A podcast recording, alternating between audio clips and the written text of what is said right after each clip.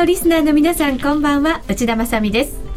今日はドクター高野の FX お悩みクリニックへようこそということで、お悩みクリニック開院しました。1時間ぜひ皆様お楽しみください。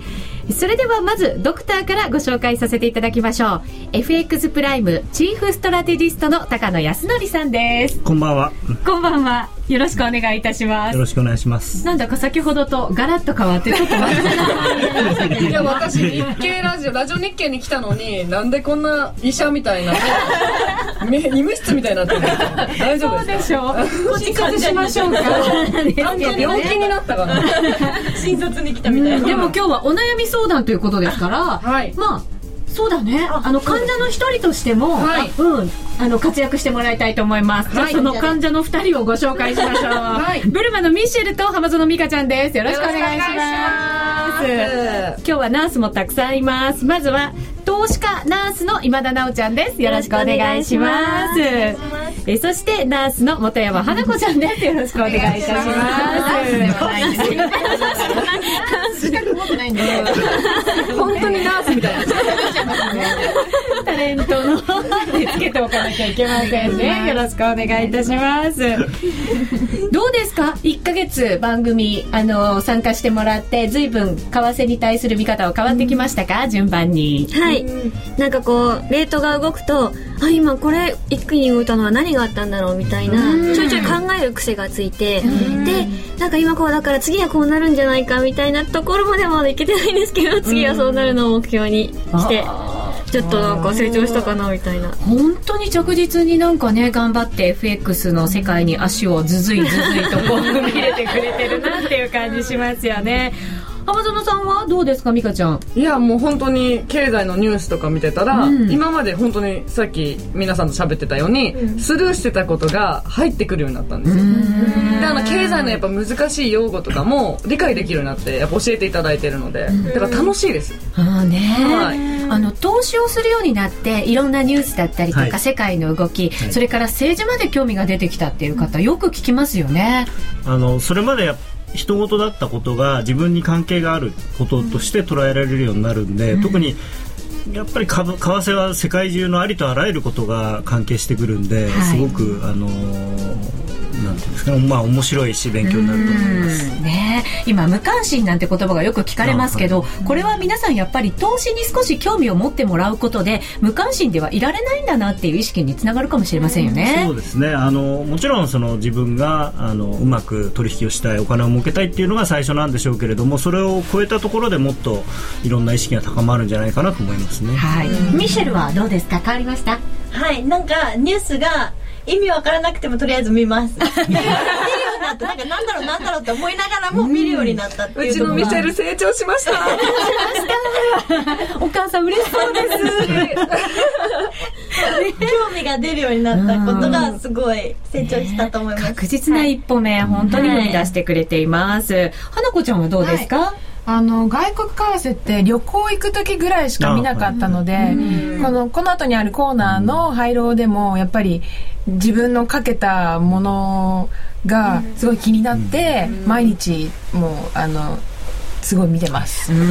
変動を、頑張ってくれてますね、ハイローガールズ今日はそのハイローガールズのチャレンジコーナーもちろんあります、はい、1000円から始められるシンプルな金融商品、選べるハイローを使ったチャレンジコーナー、ハイローガールズの円高円安あなたならどっち、5人が熱いバトルを繰り広げます。今日はゆきちゃんがね一人お休みなんですけれど、ゆきちゃんからもしっかり予想をもらってますので、はい、後ほどご紹介させていただきましょう。もちろんリスナー参加型クイズもいつも通り実施しますので、リスナーの皆さんもご参加ください、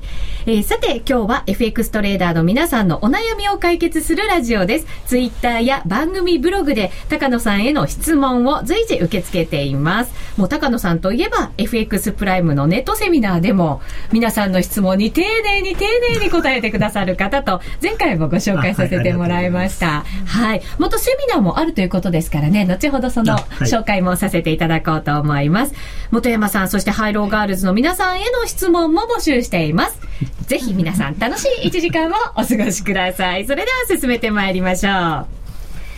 ずは最初のコーナーです。ちょっと真面目にドクター高野のマーケット診断ということで、はい、このところのマーケットのお話を私たちにも分かりやすく教えていただこうかなと思います、はい、結構為替動いたんじゃないですか、ここ1週間ぐらい。そう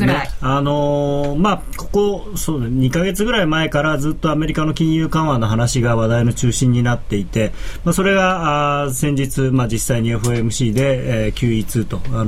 量的緩和第2弾というのが、決定をされて、はい、そこで一旦その話がですね終わるのかなと思ったんですけれども、で通常そのアメリカが金融緩和をしたということなのでドルが安くなる方向の動きが出やすいはずだったんですが、パッとみんなそこであることに気がついたんですね。でそれは何かというと、この夏ぐらいにすごく話題になっていたそのヨーロッパの財政赤字の問題っていうのにまた目がいってしまって、で今までそのアメリカの金利が下がるから、ユーロを買いだよねと、ユーロはどちらかというと出口戦略で金利を上げる方向で、アメリカは金利を下げる方向だから、ユーロ買いドル売りっていう動きはずっと続いてたんですけれども、はい、でそれがいざアメリカの金融緩和が終わってみて、が実際に始まってみて、でパッと振り返ったらユーロがとんでもないことになってるよということになった。ユーロというのはもう国、そのユーロの地域、ユーロ圏ってことですよね。はい、でこういうチャートがあるんですけどって、これ見えないでしょうね。見えますでしょうかね。ちょっと詳しく口でも説明しておきましょうか。はい、見えないとは思うんですが、はい、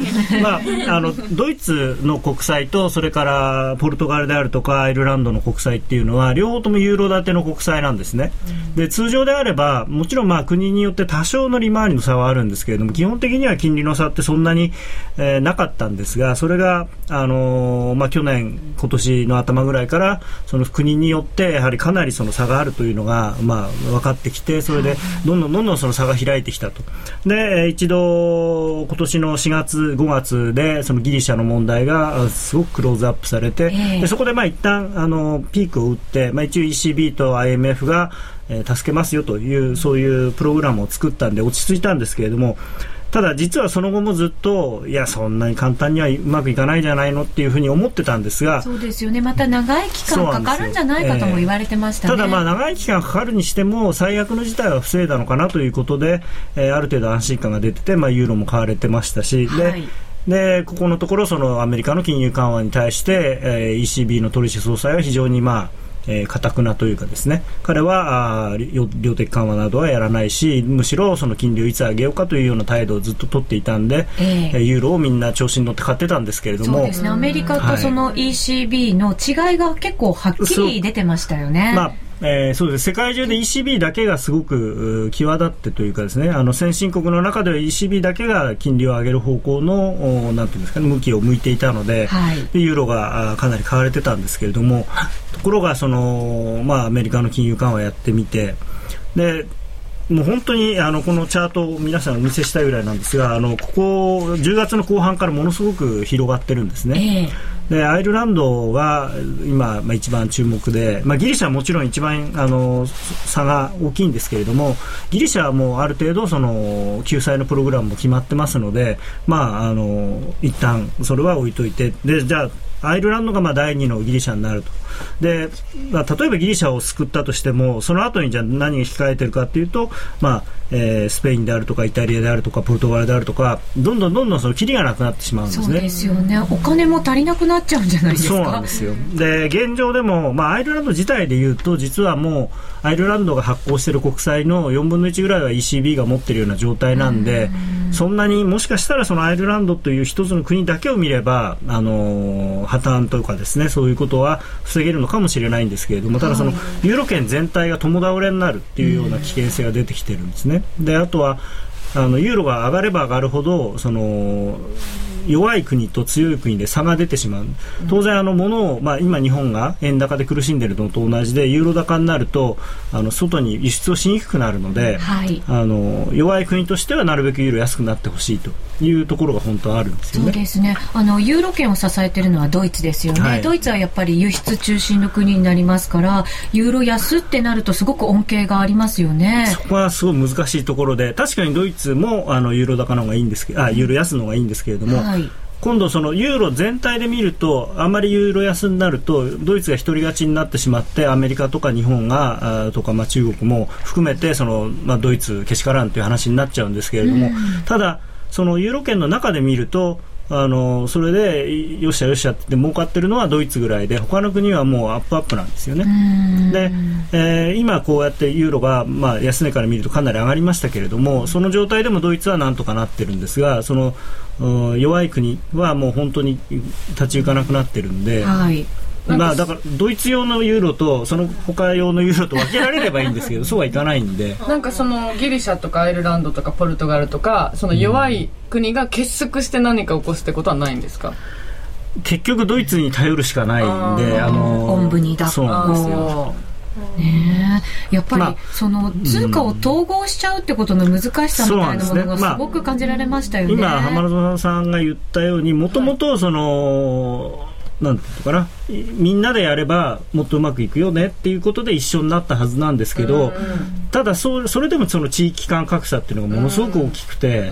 でもうこれユーロってできて10年ぐらい経つんですけれども、はい、10年経ってもやっぱりその同じユーロ圏で経済的には何のバリアもないはずなのに、こっちは景気がいけるこっちは景気が悪いとかっていう状態が残っちゃってるのが問題になってるんですね。でこのユーロっていうシステム自体が無理なんじゃないかっていうような、まあ、ことを言う人もいるぐらいで、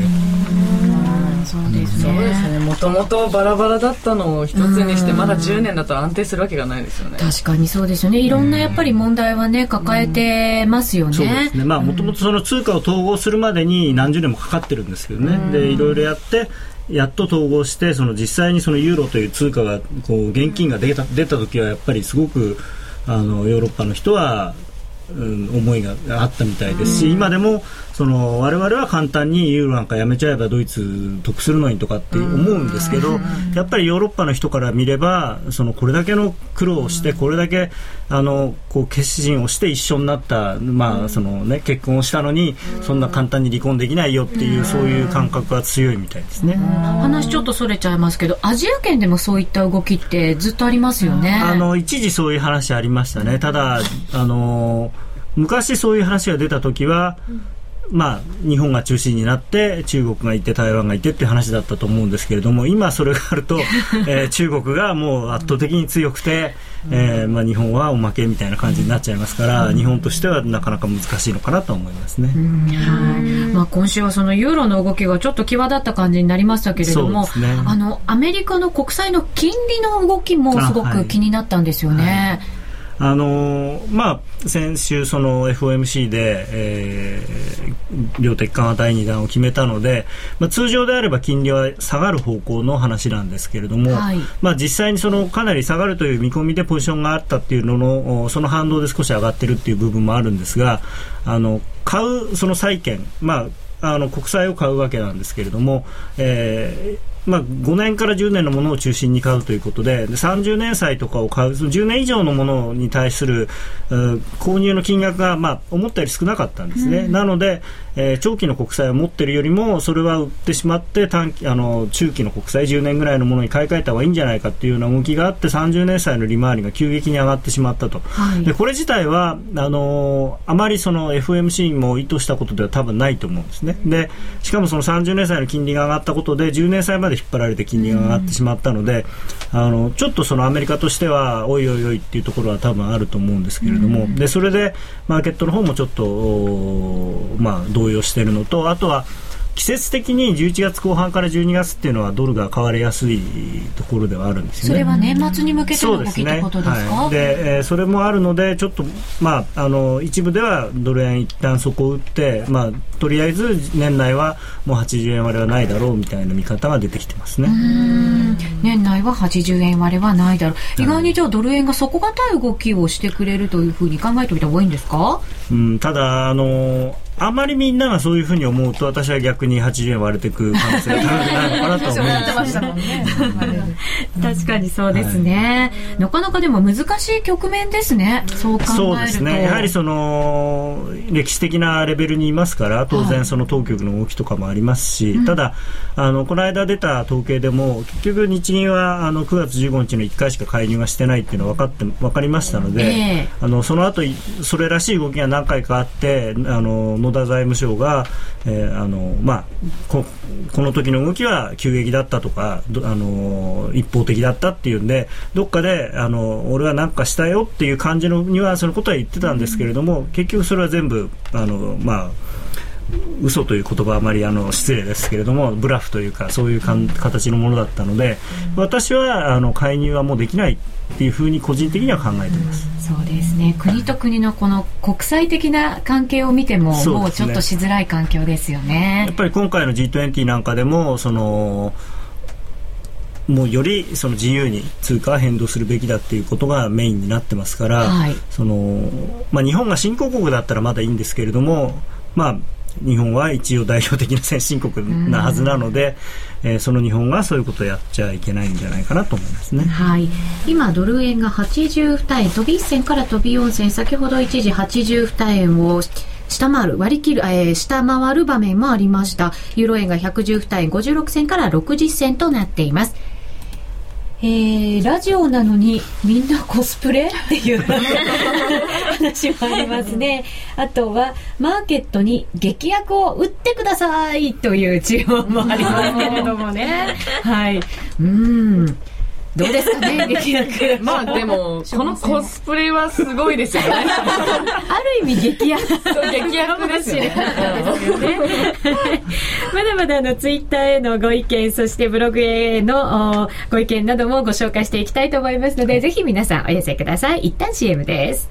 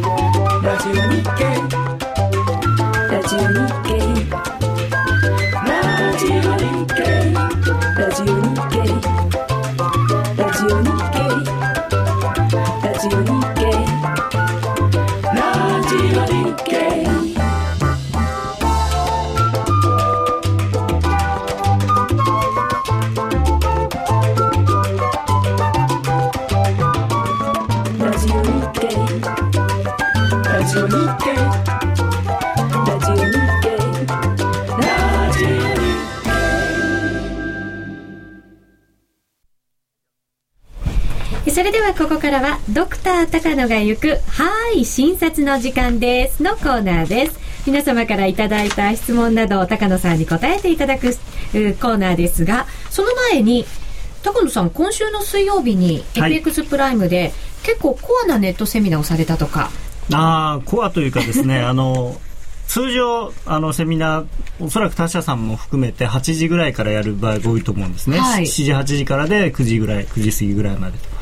でいつもそういう時間にやってたんですけれども、ミンタメの日記とかそういうので主婦の方とか、あとサラリーマンの方でやっぱり8時には参加できないと、でふと振り返って自分たちのことを考えると、8時に家に帰ってる人ってなかなかやっぱりいないと思うんですね、サラリーマンで。確かにそうかもしれませんね。で特にやっぱり、東京のサラリーマンだとどうしても仕事終わって家帰るまで1時間ぐらいかかりますから、8時は無理だよなっていうのと、あとは主婦の方で子供を寝かしつけるのにそのぐらいの時間なんで見れないんですっていう、食事の後片付けしたりとかような投資をいただいて、これはじゃあちょっともう少し考えようと思って、ギリギリ遅くどこまでいけるかなと思ったんですが、10時ぐらいからだったら、終わって11時半片付けて12時には帰れるんで、スタッフのみんなも帰れるだろうということで 10時からやってみたんですね。どうでした？いや、いつも以上にですね、熱心な方がたくさん、人数的にはいつもと同じぐらいでしたけれども、はい、いつも初めてやっと参加できましたみたいな人がたくさんいて、すごく嬉しかったですね。私たちも参加したいです。そう、さっきのぜひ。でも全然まだもうちょっと勉強してからだね。いや全然参加していただいていいんですけど、もうぜひ。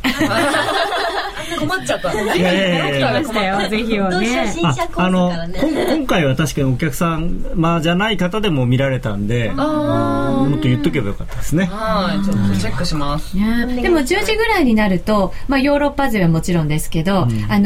アメリカの方々の投資家も入られて、ね、結構動く時間帯に入ってきますよね。はい、そうなんです。為替は4時から6時ぐらいまで一回一つ波があって、はい、それはロンドンの入り口のところがあって、その後ロンドン勢すぐもう昼ご飯食べ出しちゃうんでしばらく動かなくてイギリス人よくご存知だと思いますけどお昼がランチタイムが長いですね。そうですね、ちゃんと取りますね。こういう感じで彼らお昼ご飯と言いつつ液体燃料ばっかりなんでニューヨークの人たちが8時ぐらいになると入ってくるんで、そこからわーっと動いて、一番面白いのはその8時から12時ぐらいだと思いますね。そうですね、経済指標も続々発表される時間ですもんね。はい、今日もたっぷりお話伺っていきたいと思います。そう、質問からいきましょうか。はい、お願いします。はい、メールでいただいた質問です。ラジオネームヤマジーさん。高野さん、はじめまして。先週ユーロ円で初めて強制ロストカットになってしまいました。結構ショックです。マージンコールを受けた後も多分反転するだろうと高をくくっていたのですが甘かった。考えによってはそれ以上損が広がらないわけですから、強制ロスカットになってよかったのかもしれませんが、本来はマージンコールを受けたらしっかり証拠金を入れるべきなんでしょうか。これまず仕組みから説明していただきましょうか。すごく長くなりそうですね。手短に外国為替、会社によって、いろいろやり方があるのであれなんですけど、一般的に言うと最初にまずある一定の金額のお金を入れておいて、それを証拠金にして、ドルを買ったり売ったり、すると。それで、そのお金がですね、ある一定以上減るとですね、1日1回、普通の会社だと1日1回そのお金が少し足りなくなってますよ、お金入れてくださいっていうメールを出すんですね。でそのメールを出した後何時間以内にかにそのお金を入金していただければまた大丈夫なんですけれども、その間にお金が入らないと、そのある時点でその時のレートでそのポジション売ったり買ったりしてたものを全部手締まってしまうっていう仕組みがあるんですね。私それよくマジコール受けて入れてました。で最初にもうズバッと言わせていただくと、はい、そこでお金は入れない方がいいと思います。そうなんですよ。止めなのにまたそうなったの。それこそになるような。消化してどんどん雪だるま式借金が雪だるま地獄。だからもちろんそのマージンコールっていうのは法律で今そういうロスカット、強制ロスカットっていうのが義務付けられているので為替の場合はあるんですけれども。私の意見としてはそもそもその強制ロスカットになるようななるまでほっとくこと自体が私は良くないと思うんです。自分でポジションを作るときはそうなんです。ルールを決めとくのが必要なんです、ね。はい、すごいそこまで分かってたら来週からやってもいいです。いや本当に自分が例えば上がると思って買うわけですよね。それはドルでもそうだし株でもそうだし、それが下がってるっていうことは自分はもうすでに見通しが外れてる、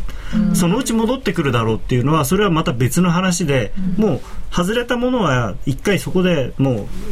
うなくしてまたもう一回考え直さないとどうしてもですねなんていうのかな、バカな子ほど可愛いっていうあれはありますけどうまくいってない自分のポジションなり株なりって可愛くなっちゃうんですよ。でその子を育てようと思ってまっすぐ育ってくれればいいのがどうしてもグレてっちゃうんですよね。大体もう立ち直るかもと思ったらなかなかそれでそれで怖いのが長くやってると中には立ち直って立派な子になる子もいるんですよ。ところがやっぱり全体で見るとダメな子はダメになってっちゃうんですよね。じゃあロスカットは素直に自分で決めて、もうここまで来たらやめようっていうのをちゃんと決めて、あらかじめ自分でオーダーを入れておく。でもその後に立ち直ったら悔しいですよね。すごい悔しい。いや、それはもう全然別の話なんで、例えばね、浜田さんが別れた男がどんなに出世したって関係ないじゃないですか。関係ない。関係なさそうです。でも次のチャンスを生かすことの方が重要ですよね。お金と時間は有限なものなので、そのいつまでもそのうまくいってないものにかかずらがってるよりも、そのお金と時間をフリーにして次のことをやった方がいい、切り替える。そうしかも為替は24時間やってますから、チャンスはいくらでもあると考えた方がいいですよね。損切った後は一回休むのがいいと思いますけど冷静になるために、はい、あとツイッターでいただいています。マネーマネージメントを行う上で、利益と損失はそれぞれ投資額の何パーセントくらいが適当だと思われますか？投資額の何パーセントっていう言い方は難しいんですが、全体の金額、例えば為替取引に100万円使えますっていう場合であれば、損切りの方はおそらく2万円から5万円のぐらいだと思います。はい。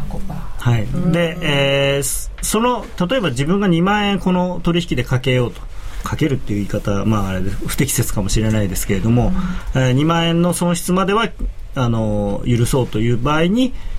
じゃあ利益の目標はいくらにするのかというと、2万円じゃダメなんですね。2万円の損失覚悟で4万円を取りに行く、そのぐらいの、最低でもそのぐらいのバランスでやっていかないと、利益は残らない。で、利益の方はただ最初に今4万円にしようと思ってても、相場付きでもっといくんじゃないかと思えばどんどんその目標は伸ばしていっていいんですけど、何があっても最初に2万円でやめようと思ったら、その2万円は絶対に守ってください。それはそうしないとさっきの話になっちゃうんで。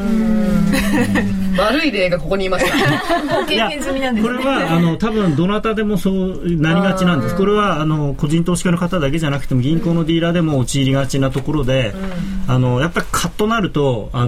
損切れなくなるというかですね、もっともっと、いやおかしいで相場がおかしいと思ったら、もうそれは負けなんですよね。相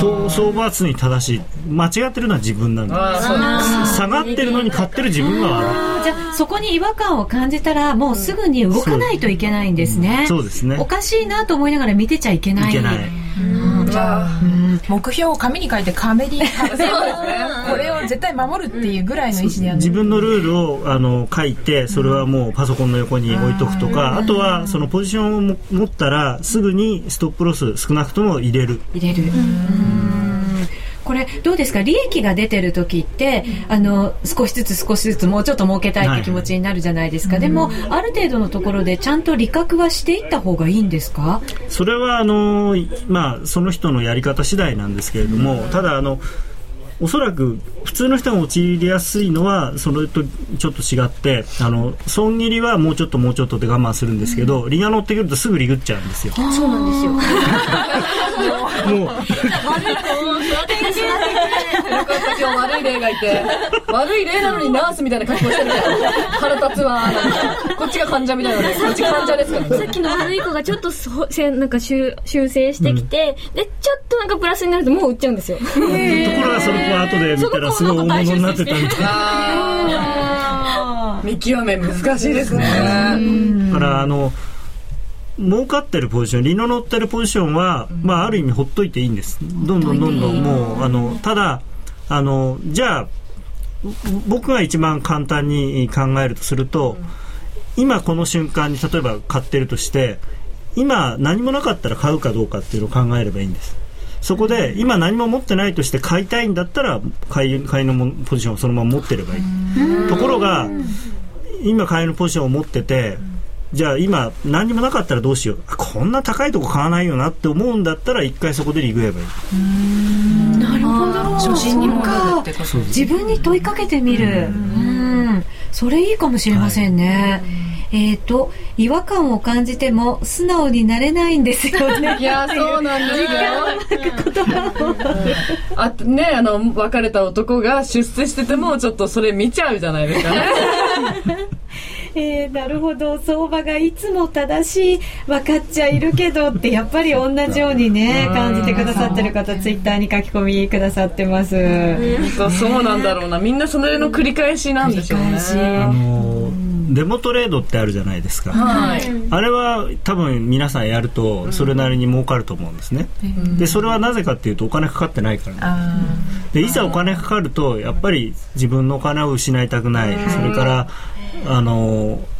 せっかく儲かってるんだからもっと儲けたいとかっていう風なその欲望とか、あとそのここで損を確定してしまうともう取り返せないんじゃないかっていう恐怖心とか、そういうものが邪魔をするんですよね。でところがそれがお金じゃなくてデモトレードみたいに点数だと思えば全然そういうことなくて、あこんなのやってないで次やろうとパッと乗り換えられるんですけど、そう私の知り合いもデモで勝ってるから絶対にいけると思うけど、デモの時ってやっぱ思い切りができるけど、本当に本トレードしたらやっぱできないって、クリックするのに指がしびれるんですよしないみたいな不調ちょっと更年期とかあ違うかないいツッコミきたいいツッコミきたところで質問いきましょういただいています。ラジオネームひろちゃんママさんです。私 FX 大好きです、子供が生まれてからというもの、買い物以外外出もほとんど行けません、FX だけが私と会社をつなぐ窓になっているんですしかし正直損が結構な額まで膨らんできています。旦那に今更告白することもできず旦那が家にいない東京からロンドン時間でコツコツ、挽回していく方法はないでしょうかという質問です。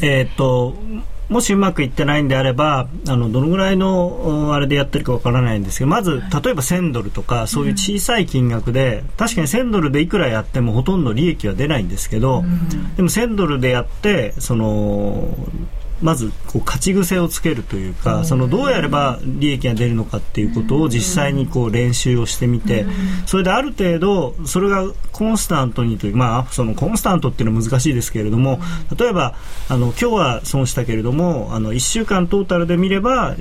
プラスになりましたよっていうのが何週間か続くようになったら、じゃあ今度ちょっとその1000ドルを3000ドルにしてみるとか5000ドルにしてみるとかっていうふうにやって、だんだん大きくしていく。やっぱりもうだいぶ損が増えちゃってるということなので、これ以上やられるとなんかね、変なところでお金借りちゃったりしても困るんで、しかも旦那さんに内緒なんですよね。そこがちょっと怖いです、ね、それがちょっとね、夫婦喧嘩になっちゃうよね、それで済めばいいけどね、心配、なんかこう損してくると続いちゃうと取り返そうと思っておかしくないんですよね、それはこのお金を取り返そうと思って何かをやると多分うまくいかないんですね。だからさっきも言ったようにその過去のことはもう忘れる、で過去のことは過去のことだから、忘れるっていうか教訓としては覚えておく、なんで失敗したかっていうのは覚えておかなきゃいけないんですけど、失ったお金自体は覚えておいてもしょうがないんで、お金に色はついてないですから、別にその1万円も明日儲かった1万円も同じ1万円なんで、この1万円を取り返そうとか思うとやっぱりいいことないと思います。やっぱ余裕資金みたいなのを自分で貯めて、そこからもうこれなくなってもいいやと思う勢いで始めた方がいい感じですか。ですね、そこはちょっと難しいところもあって、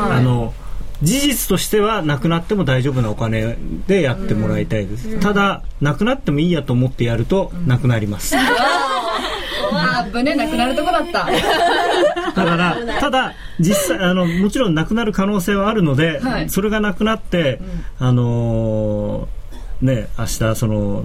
なんか仕事があるのにそこまで歩いていかなきゃいけないというふうになるのは避けてもらってただやるからにはやっぱり勝つというかですね、これでこの取引で利益を出すんだっていうその気持ちっていうのはすごい大事だと思うし、でもそれが逆にそれ強すぎるとさっきの悪い子をいつまでも可愛がっちゃうことにつながるんで、その辺のバランス。分かりやすいわドクター。でも10戦10勝できるわけないですもんね。いや、まあ、世の中はね、いろいろブログとかご本人のキャッチフレーズで上昇という人もいらっしゃるんで、そういう本もね、はい、いっぱいありますけど、私が見てる限りプロのディーラーでもだいたい4勝6敗とか3勝7敗とかやられてる方が多いんですよ。それでいいんです。その代わりそれで儲けるのは、まあ、例えばドル円で言えば10銭を5回損切って3円1回取れば大儲けじゃないですか、うん、そういうことなんですよね。うん、勝率は負け越しでも結果がプラスであればいい、うん、というか勝率が勝ち越しになるっていうのはよっぽど勝率上げるのどうやるか分かります？どうやるんですか？売りでも買いでもいいから売りでも買いでもいいから適当にやって、もうちょっとでも利益乗ったらすぐリグっちゃえばいいです。あ、今だな方式。そうそう損になってるやつはずっとほっぽらかしておいて、それでもうお金なくなるまでか、またちょっと戻ってきたらすぐ利打っちゃう。そうすれば勝率は上がります。その代わりもうボロボロです。多分破産します。そうですね。それを今だな方式とそれでは呼んでおります。決済しなければ負けじゃないってことですね。いや、ていうか、まあそのうち戻ってくるかもしれないじゃないですか。だからそれは一番悪いやり方なんですよ。だから勝率を求めるとろくなことはなくて、率じゃなくて結果いくら残高が増えるか減るかっていうのが大事。ツイッターで、ほぼ 100% テクニカルだけで FX やるってありだと思いますか？いい質問。私はそうやってました。やってました。ファンダメンタルズとか抜きでテクニカルだけ。正直銀行のディーラーでスポットのディーラーをやってるに、スポットというなんていうのかな、短期の売り買いをしているディーラーでファンダメンタルズを気にしている人はあんまりいないと思いますね。見てる暇もないですし、そういうもんなんですか。ただそれはすごく特殊な状況かもしれないですけれども、その24時間そこにもう本当にどっぷり使ってやってる状態でそうでしたけど、まあ、ただ僕は肩書き見ていただければ分かるんですけど、テクニカルアナリスト協会というところに所属をしてはいるんですが、そうですね、実際はまあ8対2ぐらいでテクニカルとファンダメンタルズを混ぜるのが一番ちょうどいいのかなと思ってます。8がテクニカル、はい、うん、で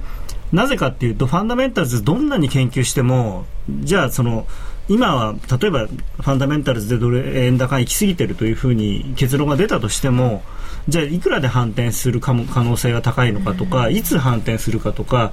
じゃあ今買いました、それを損切るのが75円なのか70円なのか60円なのか50円なのかっていうのは、ファンダメンタルズをどれだけ研究しても出てこないんですよね。確かにファンダメンタルズだけでやれって言われても難しいかもしれませんね。多分無理なんです、まあ、もちろん世の中にはチャートなんか見ないよっていう人もいらっしゃって、ただそういう人っていうのはもう頭の中にチャートができてるんですよね。もう根覚えっていうか、過去の根動きは全部頭の中に入ってて、自然に数字を見ればそれが分かるような人がやっぱり世の中にいると思うんですよ。でそういう人はともかく、まあ、我々凡人としてはやっぱり今までの根動きをグラフにしてみることで、あ、ここを超えてきたらなんかおかしいなとかっていう、それで判断をしないと、まあ、評論家になるんだったら別にファンダメンタルズだけで今の円高は行き過ぎだから、まあ、半年以内には90円に戻るでしょうとかって言ってりゃいいんですけどそれで取引はできないと思います。あ、8がテクニカルということですね。負けてるなら全て逆のポジション取れば大儲けでもできないってついてその考え私もあります、ね、冗談でこんだけやられてるんだから逆やったら儲かるだろうって言って、でやっぱり銀行のディーラーなんかだと毎日朝から晩まで取引してるんで、じゃあやってみようかって言ってやる人はいるんですね、でも大体逆のことやると当たる、自分の考えが当たってて、だから結局その逆になっちゃうっていう。そう、私もだから廃炉のやつとか全然当たんないから自分が考えたのと逆やろうとかするからそしたら当たんないんだなと思いますし、あとね、逆をやろうと思って考えてる自分の頭の中ってどうなってるのかなと思いますよね。最初にだから自分の結論と逆をやるんだっていうのが自分で分かってて選んでるから、それは本当に逆なのかどうかって、結局逆の分かんなくなっちゃいますね。デモトレードでも勝てません。かっこ笑いがいただきましたけど、これは何か根本的にさっき坂野ドクターデモトレードは勝ちますって言いましたけど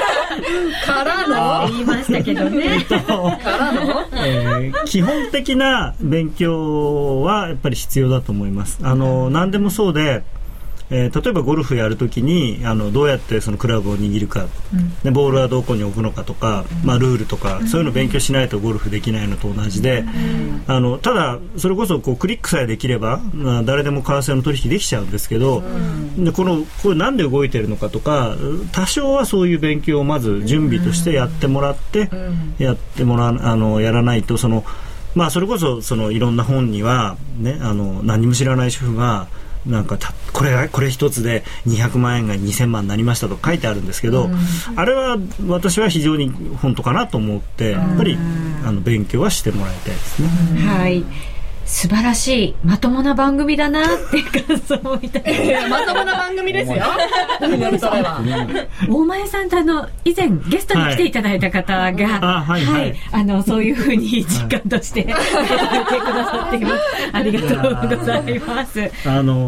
前さん覚えてらっしゃるかどうか分かんないんですけど、昔堀内さんっていう人のところに大前さんがいた時に僕、何回かお会いはしたことあるんですよね。そうなんですね、狭い業界なんではい、それでは一旦 CM を挟んでハイローガールズの活躍するコーナーです。ラジオ日経の番組がポッドキャスティングで聞ける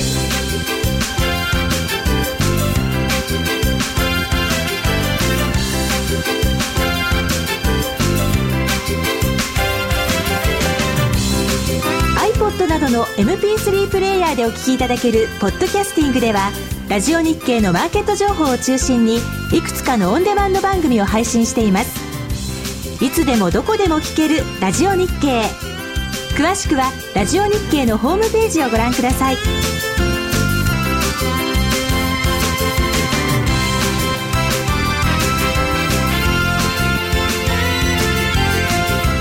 iPod などの MP3 プレイヤーでお聞きいただけるポッドキャスティングでは、ラジオ日経のマーケット情報を中心にいくつかのオンデマンド番組を配信しています。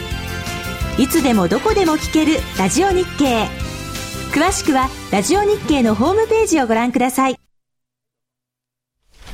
ハイローガールズの円高円安あなたならどっち。ここからの時間は FX プライムの提供でお送りします。このコーナーではハイローガールズ5人で10週間円高円安どちらかを選べ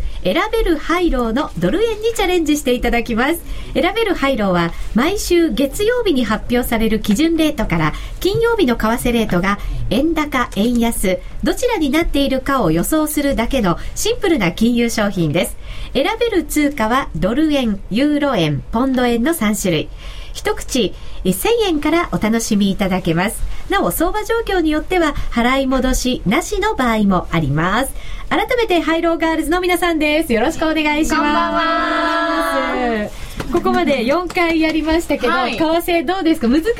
いですか？いや、悔しいですね。なんか本当この間とか、もう円高だったのにいきなりその前日に円安になったりとか、そういういきなり勝ったと思ってても変わっちゃったりして、為替は読めないです ね。その悔しさをバネに今回もぶつけていただくことにいたしましょう。ただしでもこれまで4回やってきて、懺悔って言ったらおかしいかもしれないんだけど、これ実は分かってないんだよねとかっていうところがあるんじゃないかなと思って。懺悔、懺悔というか、私ですね、デモトレードをすると、皆さんに言ってるんですけど、してないんですよ。それはですね、デモトレードって1ヶ月とか決まってるんですよ。決まってますね、期間が。だからできるだけもっといっぱい勉強してやんないと、1ヶ月しかできないと思ったらなかなか踏み出せないんですよ。でもあれ1ヶ月経って切れたらまた申し込めばまたできますから。そんなもんなんですよ。解決なんか一人やっちゃうとなんか勉強して1ヶ月をなんかもう死ぬ気でやるぞみたいななんだもう解決しましたよかった私、うん、そうなんだ、ミシェルは？ミシェルまだ本が読み終わってないのでそれ終わってからでもこいつも1ヶ月前に渡した本ですよこんな薄い結構難しいんですよ真剣に読まないと、うん、それでまだでも生きてないので、うん、漢字がね漢字が難しいだから美香ちゃんに読み仮名をつけてくれっつって頼んでるんですよ、うん、これはね円安だよそこからそれがハイローガールズです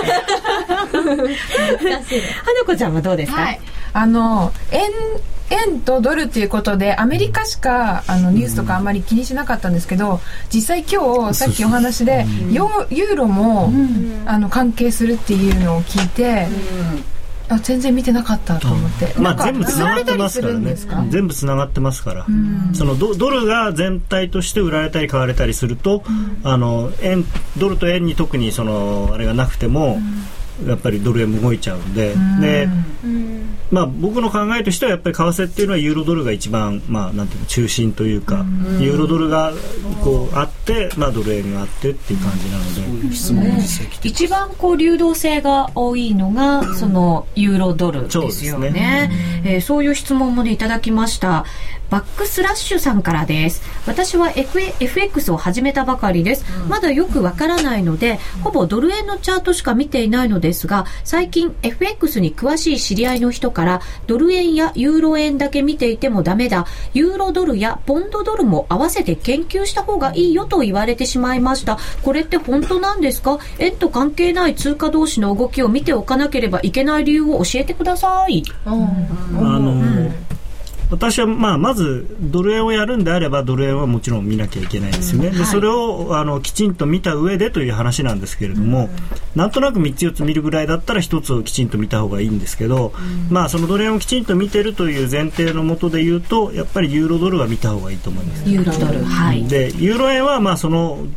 結局その掛け算なんで、ユーロ円はユーロ円よりもユーロドルの方が僕は大事だと思いますね。で、先ほども言いましたけれども、ユーロドルがやっぱり為替の一番中心、一番取引量も多いですし、ドルそのものがやっぱり上がったり下がったりするっていうのはユーロ相手で動くんで、円っていうのはやっぱりちょっと特殊な通貨なんですよね。確かにヨーロッパから見たら円って別にマイナーな通貨みたいな感じがしなくもないですよね。取引量がドル円の方が少し少ないっていうのもありますし、あと円っていうのはすごく、実需って言って貿易絡みの取引が他の通貨に比べて多かったりとか、あとは日本人の個人投資家さんのフローが取引高がすごく多いんで、ちょっとみんなドルが上がってるのにドル円だけ上がらないとかっていうのもよくあって、それでドル円だけ見ててこれはあんまり上がりにくいなとか思ってると見誤ることがあるんですよね。やっぱり世界なんていうのかな、世の中の全体の動きを見ながら見ないと深いですね。難しくなってきた頭ごちゃごちゃに。ただやっぱりドル円をやるんであればドル円をまずきちんと見る、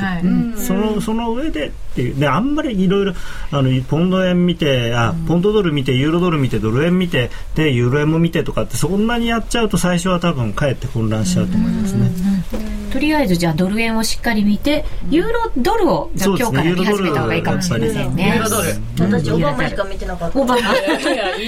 それはでもある意味です一番すごいこと。なんかオバマが本気でもうドルなんか安くしたくないって言えばやっぱドル上がりますから。アメリカのばあちゃんに電話してますからね。アメリカのばあちゃんすごい。今日 BBC 見て G20 でねオバマの発言見てみんな期待してないみたいな見てオバマと思ってアメリカ人目線ですみません。じゃあ進めていきましょう。ここから皆さんに選べる配慮に挑戦していただきますが、その前に前回の結果発表です。ドル円は月曜の基準レート81円25銭に対して先ほど3時の判定レートが82円345銭ということで1円円安を選んだ方までが的中となりました。ということで今回は50銭円安を選んだ今田奈央ちゃんが的中です。おめでとうございます。今田奈央一人勝ちみたいになってますけど、上手な感じになってますよ。ペイアウト倍率は 2.73 倍でした。ででは今回は来週のドル円がどっちにどれぐらい動くのかというのを当てていただくんですが、改めてルール説明、来週月曜朝10時のドル円の値段に対して金曜午後3時の値段が上か下か50銭刻みでチョイスしてください。離れれば離れるほど確率が低くなりますので払い戻しの倍率は高くなります。来週のスケジュールとしましては、アメリカでは小売売上高が発表されたり、ニューヨーク連銀の製造業景気指数がこれは月曜日に発表されます。また、ユーロに注目なのがドイツの11月の ZEW 景況感指数が発表されます。これが火曜日ですね。水曜日にはアメリカで消費者物価、そして住宅着工件数などが発表されます。高野さんいかがでしょう。そうですね、ちょっと、今週は責任を感じているのであまり皆さん高野さんを、信じた会の次に乗っかった高野被害者の会ということでこの3人で行きましょうね。大変な感じしましたよね。しました、はいね、高野会に参加してます。高野被害者の会、名前が高野っていうぐらいで円高が好きなんですけれどもないからちょっと正直言うとですね、ドル円一回しばらくもみ合いって言って、その行ったり来たりする相場が続くのかなと思うんですね。でそうするとですね、月曜日のレートがどこで決まるかっていうのがものすごく大事になってきて、それによって金曜日が決まってくるので、今晩しかもすごく動いてるんで、正直すごく難しいんですよね。ただ引き続きこのユーロの問題っていうのが、市場のテーマとしては一番大きなテーマに来週もなっていくと思うので、そういう意味ではその問題がクローズアップされればされるほど円高には触れやすい。ただユーロそのものがユーロドルでどんどん売られると、それはドル買いの話なので、そうするとドル円下がりにくくなるんで、正直を言うとプラス50銭もマイナス50銭もないんじゃないかっていうペイアウトなしのパターンが一番なしにかけるってペイアウトなしになったらちょっとホッとしてる自分がいるんですよそうか、なかなか難しいですね。そうですね。ただ今晩からの流れってことで言うと、今晩まだもう少し82円台でうろうろしてくれれば、月曜日82円の例えば30ぐらいでその基準レートが決まると、金曜日それだったらマイナス50銭あるかなみたいな感じですかね。そうか、まずは月曜日の予想がそうなんです。これ難しいんですよ、金曜日の時点でね。はい、なかなか考える時間は与えられませんので発表していただくことにいたしましょう。はい、今日来れなかったゆきちゃんの予想はちなみに、円安で 0.5 円50銭の円安を選んでます。理由が女の勘ということですからねこれはよくわかりませんけど雑になってきたぞね、じゃあやっぱりちょっと風格のあるなおちゃんから、はい、予想いただきましょう。じゃあ魔法のサイコロで私じゃあ円高50銭でお願いします。円高に行きますね。50銭っていう感じですね。じゃあ花子ちゃん、いやー、なおちゃんに乗っかろうと思ったんですけど、そこは逆に、円安 0.5 でいきます。逆に来ましたねあれこれ最後ですか？ 5 回目まだ全然はい、でも円安で、はい、はい、ミッシェル。私は高野信者なので高野信者発音かしら。円高の 0.5 です。はい、浜園。はい、私はですね、なおちゃんと逆で一緒で、円安の 1.0。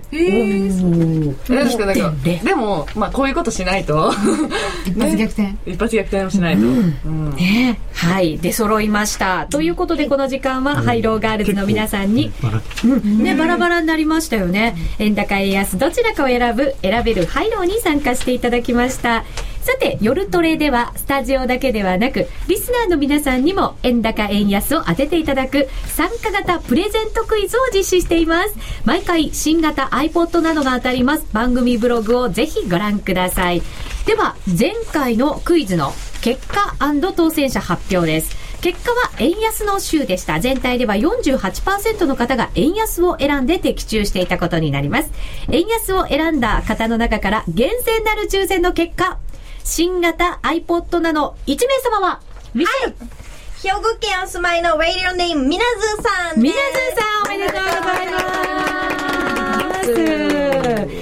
なおクオカードの当選者発表は発送をもって返させていただきます。ご了承ください。夜トレリスナー参加型プレゼントクイズ、円高円安あなたならどっち。次回は来週月曜日11月15日の朝9時30分が締め切りとなります。11月15日朝9時30分が締め切りです。ご注意ください。応募フォームやクイズの説明は夜トレの番組ブログをご覧ください。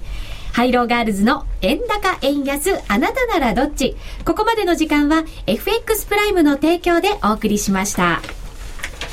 FX プライムの選べるハイロー、あなたはもう始めていますか。選べるハイローは毎週月曜日に発表される基準レートから金曜日の為替レートが円高円安どちらになっているかを予想するだけのシンプルな金融商品です。選べる通貨はドル円、ユーロ円、ポンド円。一口1000円からお楽しみいただけます。円高円安あなたはどっち。外国為替をもっと身近に。詳しくは選べるハイローと検索。 FX プライム株式会社は関東財務局長金商第259号の金融商品取引業者です。外国為替オプション取引選べるハイローは金融商品取引法に規定される通貨関連店頭デリバティブ取引です。また元本あるいは利益を保証した金融商品ではありません。為替変動、金利変動などのリスクにより支払ったオプション料の全額を失う場合があります。お取引にあたっては契約締結前交付書面をよくご理解いただいた上でご自身の判断と責任においてお取引を行ってください。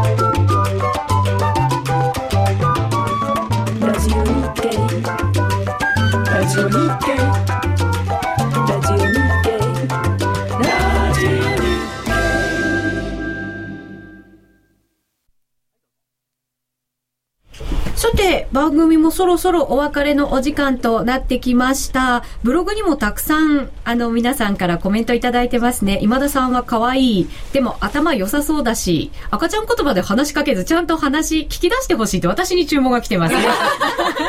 ちょっと若干気になったのは今田さんはっていうとこ